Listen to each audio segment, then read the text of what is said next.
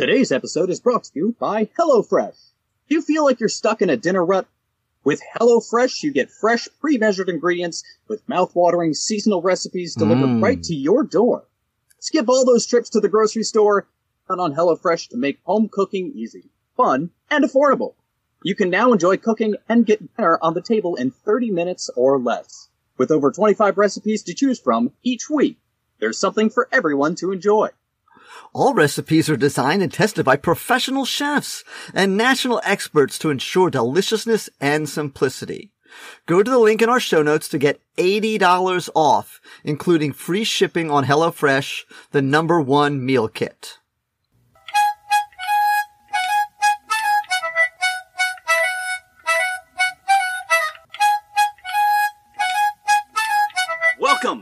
Ladies and gentlemen, to a very beautiful episode of Unprofessional Development. I'm Tedisco. And I'm Mealy, and today we have with us Nicholas Ferroni. All right, how you doing, Nicholas? I'm I'm good. I'm good. I'm counting down the days and, and getting a little uh, PTSD when I see other teachers already back in the classroom. What- what sharing their your- struggles What is your actual first day back in in the um classroom? after Labor Day on the East Oh, Coast? okay. You know, up northeast we go after Labor Day. Yeah, yeah. A week from Monday, we report for the teacher work days, stupid meetings, trainings, all that kind of stuff. So it's, I mean, it's, it's, it's close. I was sharing to with Tedisco. It's one of my favorite words. I'm anxiety. That is the feeling. Anxiety. Yes, yes. Yes. As I tell people, we can complain about our jobs and criticize and be concerned, but absolutely be excited and love what we do. And at the same time, we are Yeah. allowed to be nuanced. Yeah. I can I can be upset about going back to school, just like I don't think a parent who's who's excited about sending their kid to school hates their child. Right. and, and it's kind of like family. I mean, there, there's, there's, Yeah. you, you, you love your family and at the same time they, they drive you crazy. So, Absolutely, absolutely, Yeah, I love them, and I probably complain about them more than anybody else. absolutely. You don't complain about things you don't care about. no. Right. yeah. Yes, I don't think we've true. ever stopped to have a conversation about the Twilight Saga. What? Uh, it just doesn't irritate me. That is also a, a major topic in my house because uh, my wife is a big fan, and we just mock her with. Um, we don't even call it the Twilight Saga. We just call it Vampire Boyfriend, Werewolf Boyfriend um, movie. I call it Twilligged because I'm going to pronounce it in a way that reflects my irritation. okay. Well, there you go. So, Nicholas, you are semi-famous to some and unknown to um others, I'm sure. But we want to kind of like just rather just giving you like a regular bio. I know you um work out probably a good bit more than me or Tedisco, maybe more than the two of us combined. I don't know. I don't even like people named Jim. so, but rather than just give like a like a date, book, chapter, verse, so describe your career in education as if it was a fitness routine and how you've like gotten in shape over the years as you're as you're uh, as you're you've grown as a teacher. Well, I wish I could say I always wanted to be a teacher. Uh, Uh-huh. I always loved history. I always had amazing teachers. I honestly wanted to be Indiana Jones. I was going to major in anthropology, go archaeology route. Nice. Uh, after college, I, I went to Rutgers on a football scholarship okay. where I had a few concussions, so I was ineligible, which allowed me to focus on my Oh. academics. That explains a lot. Concussion makes you a teacher. That that that there's And that, that makes- we can I draw a direct line right there. We, that I do have. we, we can skip everything sense. right there. No, That- I mean, again, not a gym teacher, not a phys ed teacher, but an Right. actual history teacher. yeah. Uh, a- after college, I was kind of going the alternate route to become an educator, and uh, my cousin was an agent at a a big agency in New York called Gersh, and she was Okay. like, you know, let me send you on some castings. We'll get you some side money while you're looking at a Yeah. teaching job. So I ended up going on a casting. Long story short, I ended up booking a, a job on a TV show on a soap opera, and I did that for about a year and a half while I was subbing at my old high school. Oh, which one? So, uh, all my children. okay, I'm not. That's I'm, I'm, a, Yeah. I'm a Days of Our For Lives. all my children for a year and a half. Wow. Well, yeah, so like s- little ten and under here and there, but gradually kind of building up.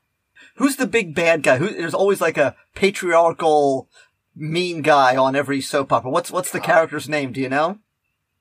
I know like This Victor is, Kiriakis is is, one. eighteen years at least. God. Some of them have really good names. I know Victor Kiriakis. He's Well, my Days of Our character was Glenn. My character was Glenn. I was a foreman. That that's the extent I can give you. It was so Nice. yeah, but it was, and again, like I wasn't passionate about it. I was somehow still in it. I worked with a lot of actors who were conservatory trained. So at the same time, a teaching job opened up my old high school. So I gave a demo lesson. They ended up offering me a job. So I left the TV show and I left acting, to become a high school teacher, which, as we know, as educators, uh, we put on six shows a day to an audience that does not Yes. want to be there. That's, That's very right. often. Yes. Yeah. And I always say any good teacher would make a great actor or actress, but not all great actor actresses would make great teachers. No. Because yeah, we, we, we sell it and it's just, it was such an interesting parallel. So You said you started high school? yes, yeah, I was, I was actually permanent subbing in elementary school, which was one of the best experiences of my life and most, uh, I would say eye opening because it made me realize I could never be an elementary school teacher and they should all be sainted. Oh my god. It god. also made me realize when I'm a parent, never talk around my child because all they do is go to school and repeat everything you say at home to their That's true. teachers. Yes. But with that being said, I had a unique platform coming into education, which then kind of snowballed where because I'm a history teacher and because I have a unique background in TV, I would, I would do social experiments. I'd work with different entertainment projects or create content. I then did a social experiment that went viral on gender inequality, which then gave me a bigger platform. I would say for me, the interesting dynamic, which was a blessing and a curse, was when People Magazine gave me an interesting title Yes. which allowed me to put everything in perspective, not only as an educator, but as a man, because uh-huh. Nobody cared when it's, the, again, as educators, we have to either do something extremely inappropriate or be given an inappropriate title to be in the mainstream news. Yeah. Man, we do amazing work every day. Nobody cares. No, you can be very named rarely. teacher of the year. Yes. Nobody cares. No. right. But if you're named some inappropriate title, which again, I, I, I can't complain about it because it gave me a platform to advocate for teachers and Right. to Opens bring doors. awareness Yeah. it also gave me a taste of what it's like to be a woman on a daily basis because It- yeah. it's it's the worst feeling in the world to to have that title because that's how everyone sees you. Right. And I have to constantly justify and say I'm a good teacher. I'm actually a very good teacher. So you kind of, it seems like you felt like a little objectified then. yes. well, it's I felt like I'm like this is how women feel every day where they're constantly objectified. They have to constantly I had just a taste. So I can't even comprehend what it's like to to Right. live that format where a woman could cure cancer, but the first thing she'd be evaluated on is how she looks. right. What Right. she's You know, and wearing. it's like- right. Yeah. and it, it became uncomfortable because it's one of those things that it got me on primetime TV, but at the same time, I can understand why educators gave me pushback because we shouldn't sexualize educators. Right. We, we shouldn't. So there is that double edged sword. At the same time, the first thing I would do was transition very quickly to, all right, thank you. It, it's cool. It's uncomfortable, but let me share what teachers are going through and what we need to change. So Right. Definitely, yeah, it, it, it is. It is interesting because, like, and we are we are um, barely famous here. We have, you know, having a podcast, but I can understand that that there's definitely that dichotomy of, ooh, now I've got to like figure out how to how to deal with the people that are looking at me a certain way versus like, and not getting to not to getting to to know me. So And it's again like I have a unique platform, and the whole like edu celebrity thing blows my mind because it's like that automatically discredits you. And again, like I'm very, I have a platform because I host, I hosted a show right, and I was on a show. To me, it's like the social experiment went viral. That is proof that I have an interesting and unique and, and credible it, teaching it, practice. it made a it made a connection with people. Yeah, it made a connection, It, but it doesn't. It didn't go like- viral because people like for a positive reason. Yeah. People said, "Oh, that looks like something I would like to happen in my classroom," or I agree with what's going on there. Yeah. So, So, but it's like the whole edu celebrity thing is very interesting because again, it's like it almost as if it's like you have a target within the education community now because it's like I have to constantly validate myself, justify my Mhm. teaching credentials because people automatically assume that I can't be a good teacher. yeah, Yeah, we, we talked about this on, on a previous episode, but yeah, it seems like uh, two kinds of people wind up becoming edu celebrities, right? They're kind of people who are just really amazing at their craft and for some reason caught what Mealy calls the jet stream and lands Yeah. viral. And then there are, you know, snake oil salesmen, people who keep selling themselves and putting themselves out there or, or trying to sell their ideas and push their brand who, who, who kind of vie for that position. So I, I understand why people would be distrustful of, of that title. Absolutely, absolutely. But Yeah. that- that's so fascinating that you're there. Okay, um, And since and- we're here, I gotta dive into this. Okay, so you can can you break down for the people listening? All right, so what was what was the social experiment, and then so what was that title? So I, the title was People Magazine's Sexiest Teacher Alive. Uh, and the only reason I, I got that was Which the Mealy editor- and I did not get that invitation. I am really don't- offended. Well, and, and again, I promise you, you guys can have that title. It is, I'm, think every again, We can't, every though. title anybody has, I think other people deserve it more. Like men's fitness made me one of the 25 fittest men in the world. I'm not. I teach teachers who are fitter than I am. I, it's, but it's like, and again, the, the title in itself, we live in a society where we, titles don't validate anything. So again, based on my mom's opinion, I am the handsomest person in the world, Yes. and I believe her. That's my mom. You know, it's like, but it's, so it's like To even disco. in itself. what we're gonna do now, guys? I want you watch this.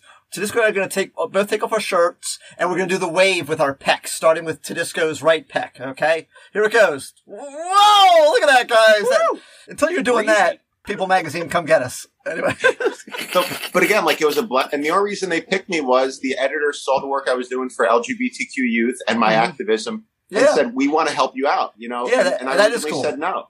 yeah. And then Uh, the social experiment I did because I have a platform. And again, when I went to college, I took a culture studies course, and I remember seeing Jane Elliott's brown-eyed, blue-eyed experiment, yes, where she convinced her students, which uh, to me was the most powerful thing in the entire very, world. very how good. she- Yeah, I love that. Because to me as educators like we want to teach through empathy and experience Mhm. you know Mhm. obviously there's a right and wrong way to do social experiments there was a teacher in the south who put her children of color under desks and had white children walk on top of them to Oh, portray the slave trade Yeah, horrible Yeah, it's a horrible yeah, basically Stanford Attempt. prison experiment. Basically, yeah she's conducting. horrible attempt so but there is a way to teach empathy as educators and in history i try to find simulations that not traumatize kids but make kids reflect by giving them a subtlety of the experience Yeah, So we did an experiment in my class to kind of show what it was like to be a woman in Congress. I picked six of the biggest, toughest, nicest kids football players, Mhm. and I had 18 girls from my feminist club. And I led the students to believe that they were voting on new school policies. We were filming it because the Board of Ed had to have documentation of the voting. So they were under the impression that if it passes in this classroom, it's going to become new school policy the upcoming year. Yeah. So it was 18 girls to six boys, 80% girls, 20% boys, which is the opposite of how Congress is. yeah, So I wanted to see how boys would react when they're in the minority and the policies are directly affecting them. I wrote policies that were very anti-boy. Yeah. Girls get to pick their lockers first. Girls get 21% discount. Boys have to take a female studies course to be more sensitive to girls' needs. And every time they voted, they eventually started flipping out. This is a male prison. This is sexist. This is unfair. This is, and one of the kids says is like 80% girls. They can't decide what happens to us. 80% girls. This is insane. I want to call my principal. We want to get him. It was so powerful because that was literally the response I wanted. right. I wanted frustration when 80% girls are telling you what to do, what choices you have to make. That's when we ended it right there. It's like, this is how it feels to be a woman in Congress. and putting that perspective, flipping it was such a powerful visual for boys because they have no idea. Right. You know, it's again, like as men, we have no idea because we, No. we make the decisions. We Yeah. dictate a lot. White men, we make the decision more so than anybody else. Definitely. Definitely. Definitely. So it ended up going viral for that reason. Mealy, I have two problems. What are those? I really love the show unprofessional development, and I have a big blank spot on my chest where my shirt is. First of all, the first one doesn't sound like a problem. I mean, it's so much love, I can't contain it. And you also have what? A blank spot on your chest? Yeah, where You my never- shirt is. You never grew chest hair? Obviously not. Oh, I know what you should do. You should go to this link in the show notes and get an unprofessional development t-shirt. Gasp! That sounds like exactly what I needed for this premise. So boys and girls, we have t-shirts. We have magnets. We Yes. have buttons. Show your unprofessional love. That way you'll get to know who your fellow unprofessionals are when you're walking down the hallway and go, oh, you listen to that too? Be an unprofessional representative. Yeah. All right, so this went viral. You you got this title from People Magazine, right? Was there backlash from your administration at that point?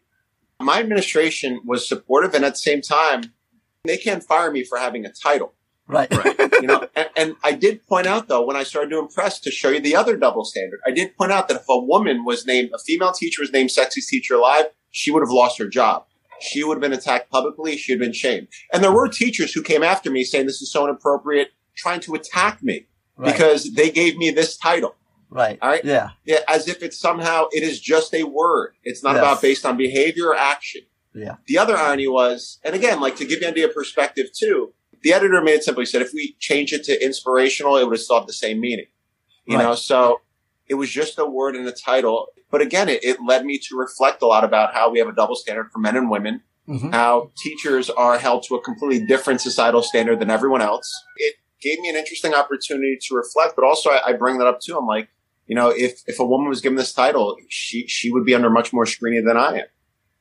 That's wild. It is. It is. And that's, that's one reason I want to have you on because I think it is a challenge for you because I see you are judged on a different metric. than- Completely different. Every, there are people who wait for me to say anything to rip it apart or Yeah. misinterpret it intentionally. Right. intentionally. I, I, and they're had this- teachers, and I all had I this- do is support teachers. Now, I don't mind, like, we should hold people accountable when they say something problematic, offensive, whatever it is.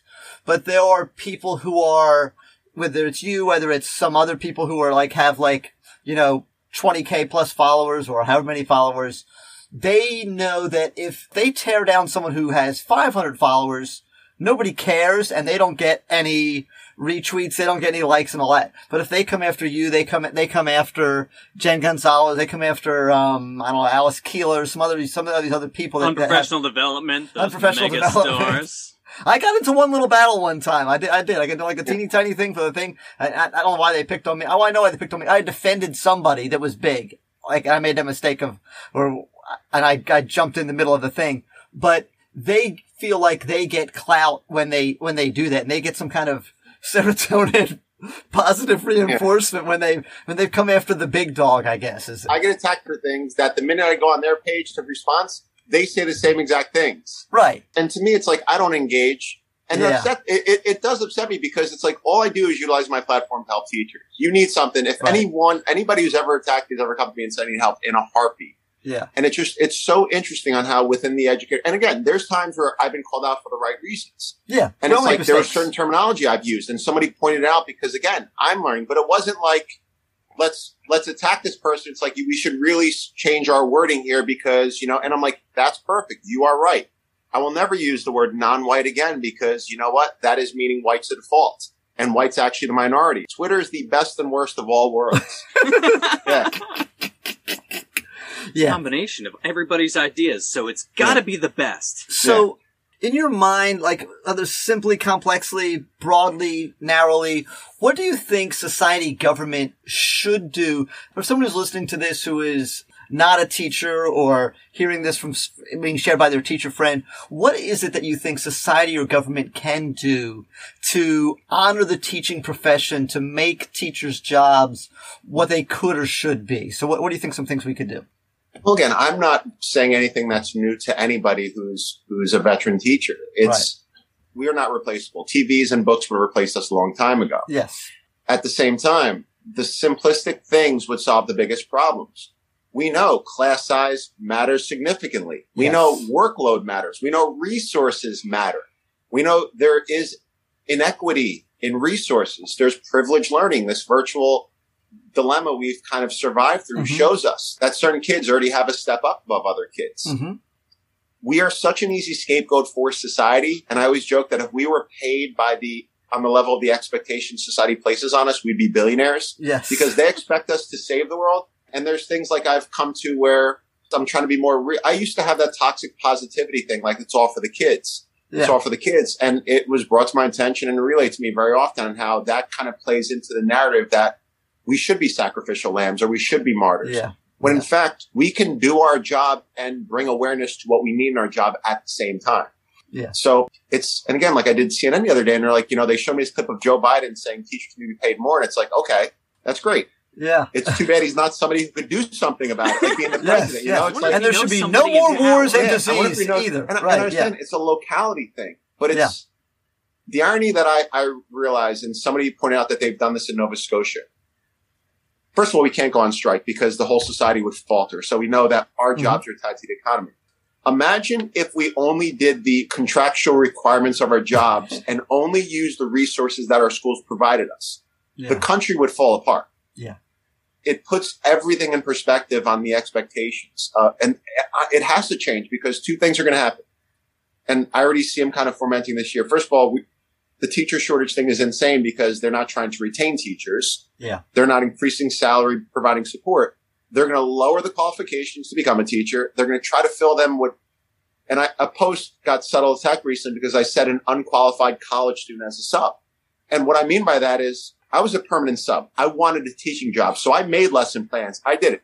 I'm Right. talking about the kid who I have who just sits in my chair while I'm not there, who doesn't care, who's there to make money. Right. And that's, Yeah. and there's a lot of people like that. Definitely. So they're going to lower the qualifications, lower the salary to encourage more people to get in here, which in fact, if they want a long-term solution, increase the pay, increase the resources. So that way we don't leave the profession. Yeah. How great would our jobs be if we only had to worry about working one job?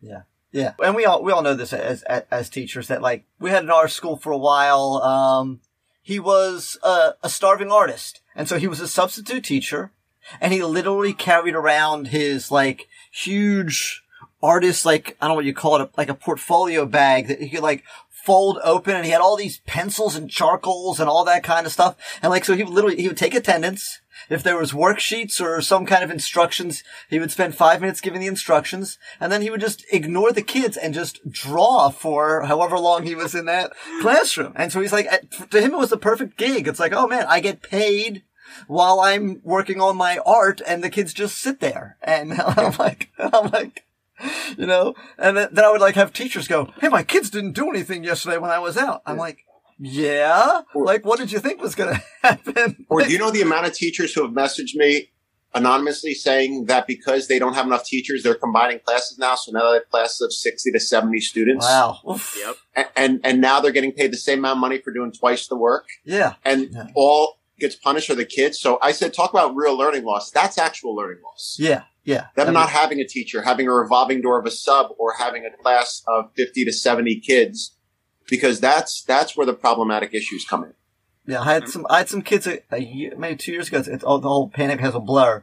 So the first year they had like a teacher that went on maternity leave. They got a long term sub. The long term sub quit after three weeks. They were split into like three classes. You know, and then like three weeks later, they were brought back in with another long term sub. And then the following year, 40 or 50 of them had another teacher the following year about a month and a half in, that teacher quit and then they put in a, a long-term sub. And it's, so they get to like my math class and they've essentially had no math teacher for two and a half years. And And, now you're getting punished when they're not proficient. right. Right. Why are they not up to, why can't you, and it's like, it's That's- such a simple fix. It's literally child abuse. It really Yeah, is, it is child, child abuse. abuse. It's neglect. It's you know? negligence and child abuse. Absolutely.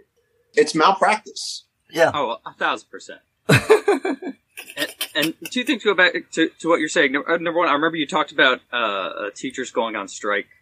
I've heard stories uh, in schools of, of teachers going on strike by only working bell to bell, like refusing to take any work home, refusing to just grade anything or, or do any extracurricular stuff, and that's their form of striking. And like, even if that happened, like, and you feel bad for the kids because you know they're the ones who are going to suffer Yeah. but like e- even that would be Yeah. like just such a solid message Right. And it's funny because then you bring that up too, where they're saying we don't care about the kids. And it's like, Right. which blows my mind. There's no pro teacher, pro student. If you're pro teacher, pro student, like they're interconnected. Yeah. You support teachers, you support students. Yeah. It's not like you're picking a team. It's not like Twilight where it's like, you know, team werewolf and team vampire. You know, there's no team. We're all on the same team. Right. So if you support your child's teacher, you're supporting your child and his classmates and so on. Yeah. But politically, they always try to make it as like we're against each other, which people buy into and drink that juice very quickly. Yeah, it, it, it's it's a shame, and I, I would say that the comparison I would make is it's it's it's sadly we're human beings, but we're part of the infrastructure, and it's kind of like one of those things that you do not miss the well until it runs dry. You, every bridge is fine till it collapses. Every road is fine till it has a pothole, whatever it is, and you know, um, and I have used the analogy. Someone told me this years ago when I worked in a, in a different job. We we're, we we're putting stuff on um on a truck, and I was noticing that the truck bed kept on getting a little lower and lower as we are piling all this metal on it. And I'm like, is it going to be okay? He's like, don't worry about the mule. Just load the wagon. And since I've been a teacher, that phrase has come back to like all the time. I'm like, when they give us another thing to do, when they put 60 kids in your class, when they take away all this kind of stuff, it's like, we don't, we're not worried about the mule. Just load the wagon. If the mule falls, dies or whatever, we'll, I guess we'll get another mule and have that one pull the wagon. And there, and there really is kind of that, um, mentality, I think, in a lot of districts and Yeah. society. Just because teachers are willing to work for free doesn't mean we should force them to work for free. right. Right. You know, and that's kind of, and the martyrdom in that aspect. And again, which was brought to my attention too, because, you know, I, I'm not toxic positive, but I was like, you know, it's, we got to suck it up. It's for the kids. But if we continue to do that, like it's, it only destroys our profession, which therefore then destroys education and affects the children. Yeah. right So it's it's just one of those things. And I think we're seeing more about self care. And again, I had to email NBC producers over and over again to get them to do a self care on teachers. Everyone's talking about self care about mental health of students, which is obviously important, and we know that. but we take on the burden of our students. So then consider that, that we're taking on that burden as well. And teachers were breaking down and they finally did a nightly news segment. But again, like something like people are attacking, why the hell do they have to have Nick Ferroni on there? They don't realize that I'm the only reason that segment existed, that I Right. emailed them over and over, sent them every stat for weeks, for weeks, so they could have that segment. And So- then I reach out to other teachers to say, I want you to be on here because my voice is, I'm not an elementary school teacher. I'm not doing this. I'm not, but it's like funny. I get attacked for things that only would have happened because I, I solicit and fight and labor for them to happen. So how do you? So what is your self care then? Uh, And as much as you want to get into or not get into, like, do you go to therapy? Is there some kind of is there some kind of mindfulness practices that you have? Prayer, spiritual thing? What what is I it mean, that, that I, helps I meditate you? every morning. I Uh-huh. work out with my students a few days, former students, a few days a week. Like working out is my self care.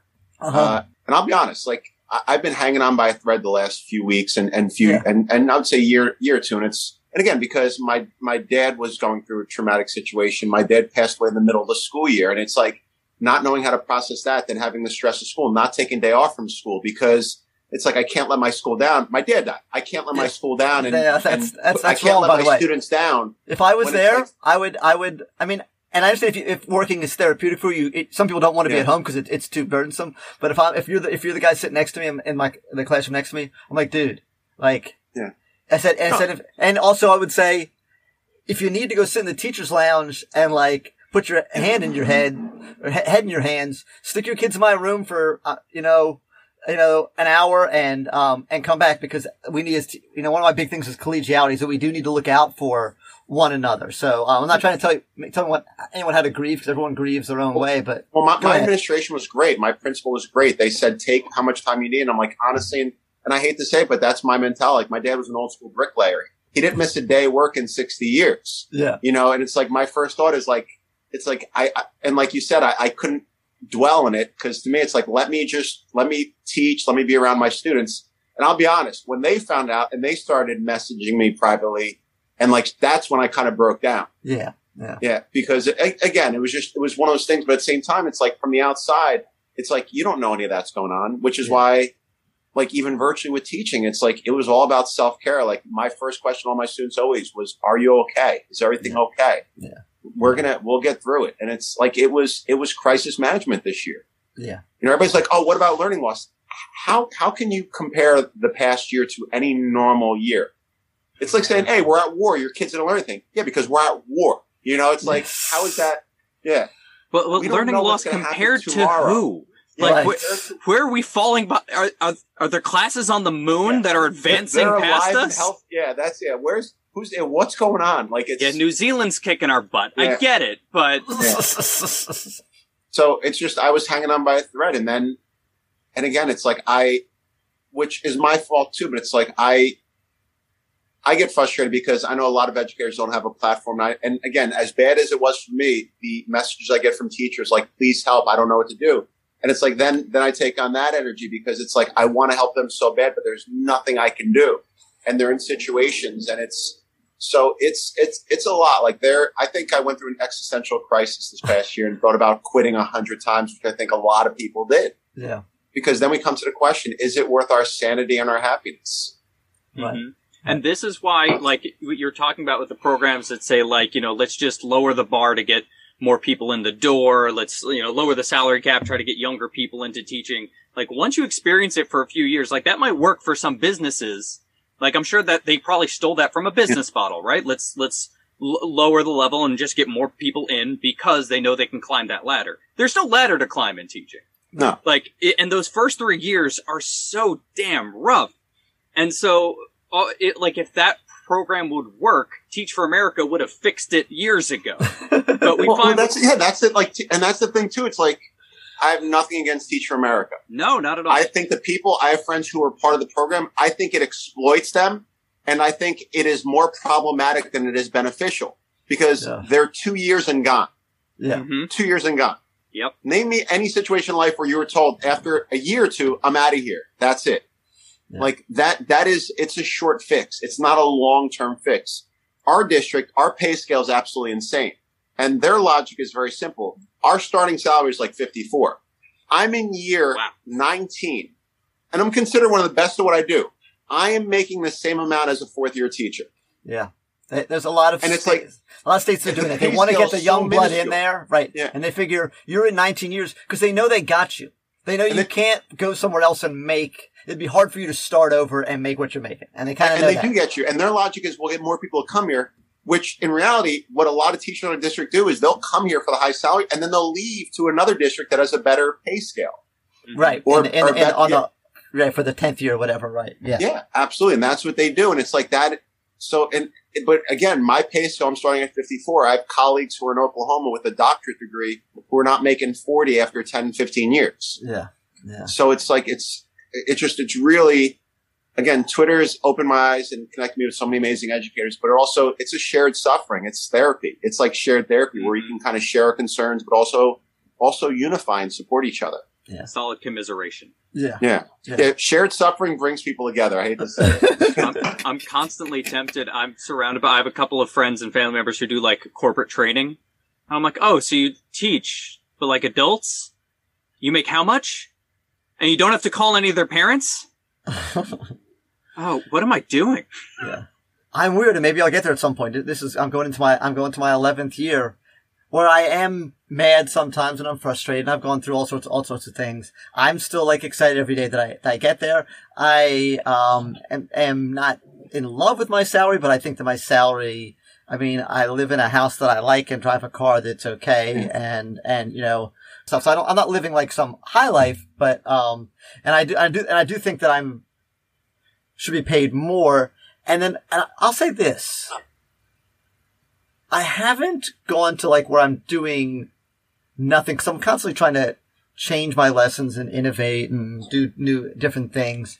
But one of the ways, and if you're if you're a teacher who wants to do this, hey, grade less. Just you don't need to grade every stinking thing, and find ways that that you can to kind of go, okay, are my kids learning? Uh, these are my three things. I'm actually making a poster. You know, are my kids learning? Do they feel safe? Do they feel loved? Then I did my job, even if I didn't, you know, give them the test, even if I didn't hit all the standards, even if I didn't, you know, collect everything they went. So I think that we need to, and what you said in the beginning, Nick, that we need to um, do is we need to hold both hands. Is where we're one hands we're doing everything we can for the kids, and the other and the other fist we've got out fighting for everything to make the system that we're in better. I think the one consensus that every educator will agree with, if we ever leave teaching, it's never because of our students. Right. These students are the only reason we stay in teaching. And we put up with all the scrutiny, the low pay, the attacks, the criticisms. That's the only reason. We only do it for the students. Yeah. And it's like, that's one of the one things where everyone, I think, could agree on. That if we leave, it's never because our kids drove us out. It's because of the system drove us out. Yes. Well, oh, here's the thing, then, Nick. Then it's simple, okay?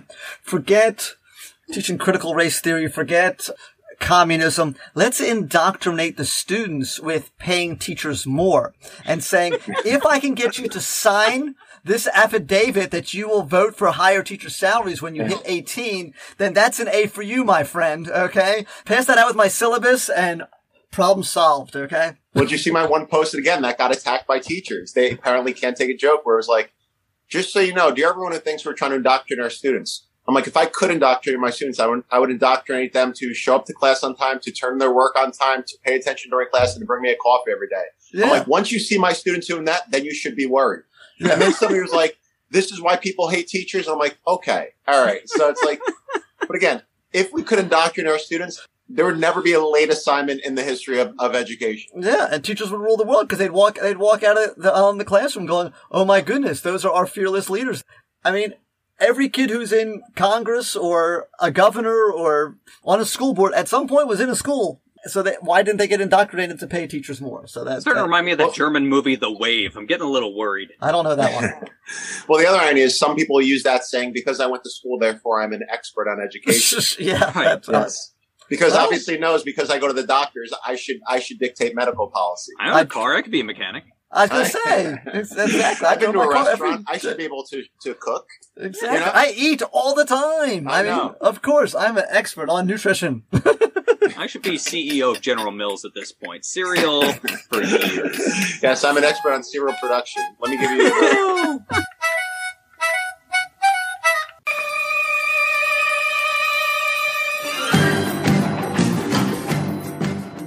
Your mission, should you choose to accept it, is to listen to Lesson Impossible, a podcast exploring educational innovation. Each episode, your host, Aviva Levin, interviews a new special agent or resource specialist who shares their unique field of expertise, such as teaching through gamification or how to avoid teacher burnout. You can find Lesson Impossible on all major podcasting platforms or at lessonimpossible.com.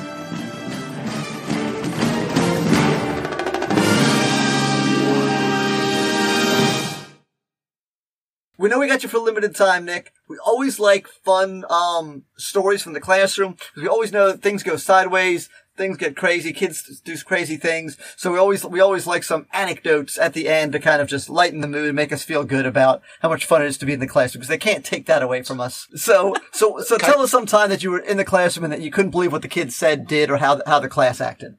I'll tell you, it's a funny, but it's also a story about creativity as well.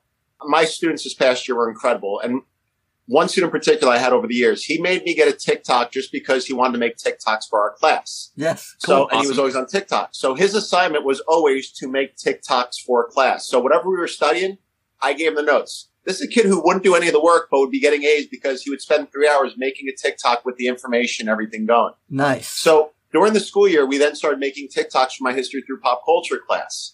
Uh, we decided the whole, we then started having competitions. Me and him, we ended up going viral because we were having teacher student competitions. nice. Now, because of his TikTok and because of his campaigns, he now gets paid sponsorship on TikTok Beautiful. because his TikTok is so big. But What? it's like something like that where it's like you hear, oh, you let your kids make TikToks. Yeah, he's making it about the Yeah. subject matter. He's utilizing creativity. He's now going into production. He's now profiting off the skills that we utilize while we are in class. yes. And so, and it's like, I'm even like getting him, he had a BuzzFeed video because of the whole thing. And it's like things like that, which again are not in the curriculum, not, not relevant to anything are what I love most because it's those indirect things that we teach students that are applicable or just, you know, just letting them thrive in, in something that they're passionate about. You know, it's like things, those are the moments I think as educators we love knowing that we can kind of share into the success of one of our students. And honestly, 10 years from now, the kids from that class, they're going to remember more from his TikToks than if, than if you had, you know, given them a worksheet. Yeah. Or, or the people that are criticizing are the ones who think they're innovative when they say, today we're going to do an acrostic, kids, you Yeah. know? No, but again, like you were saying, I always try to find ways to find out the best way to utilize creative skills that they can apply to any field they go into. Because in all due honesty, 10 years from now, it's not going to matter. They're not going to have to know the causes of the American Revolution unless No. they're becoming a history professor. yeah. But if we could find ways to create app, uh, applications where they learn graphic design, learn skill sets, creativity, and just things that they can use. And to me, it's all about creativity. I want them to be content creators and to think outside the box. Yeah. So it's trying to find all these different ways. And again, I know I still love teaching is like you. I'm still trying to think of different ways to teach. Um, and, and sometimes the best things is just to ask the kids, like, what, you know, what, always open the door for them. Say, hey, you could do a TikTok, you could do a this, you could make a poster, you could, you could, Always. whatever. And then the kid goes, well, what if I did a puppet show? Okay, sounds good to me. Do a, do a, do a puppet show. I Go ahead. do stop animations. They love Robot Chicken. It was the most incredible. I had a student write raps. You Yeah. know, they want to be a singer. They Right. learned everything. I got what I wanted and they worked on their craft and their skill. And I think as educators, that unconventional, untraditional education model. I, I had students last year do passion projects. They had to just write up explanations of, of what they were doing. I had one boy who programmed and wired a digital thermometer. That's Nice. just what he wanted to do. Yeah. I'm like, I couldn't the, do that.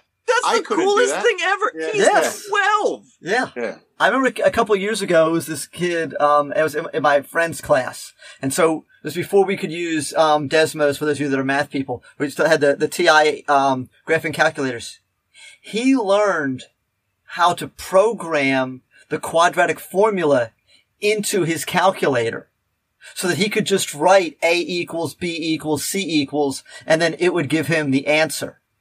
That's Right. fantastic. Yeah. Right. And he, and he, you know, cause you could have, you could find it and you could connect one calculator to another calculator. People don't know this about these old calculators, but they're, they're, they're really fancy and you could download the program from one another, but they always get cleared before the, the state exam. But he's like, Oh no, I know how to like program it in there. So he, as soon as the state exam started, he would go in there and he would just write code into a calculator, which has got to be harder than writing code into a computer because like you don't have like a full keyboard and all this nonsense. It's like, it's like basically texting when we had like the, um, the flip phones where you have to like, it was interesting. So I one activity, and just because what you said reminded me of how like my students taught me something was like one of them was big into anime, and I'm like, so one of the activities when we are studying a historical event, they had to find me anime characters that would that would represent the historical figures because they have similar qualities. Nice. It was one of the most fascinating things where they could literally explain every character on why why this anime character would be like Washington, or this one would be like King George, or this one would be like Lafayette, Yeah. or this one would be the philosopher. yeah. And and again, like they indirectly learn my content because they applied it to something they truly understood. And it's like those are the things which I learned something,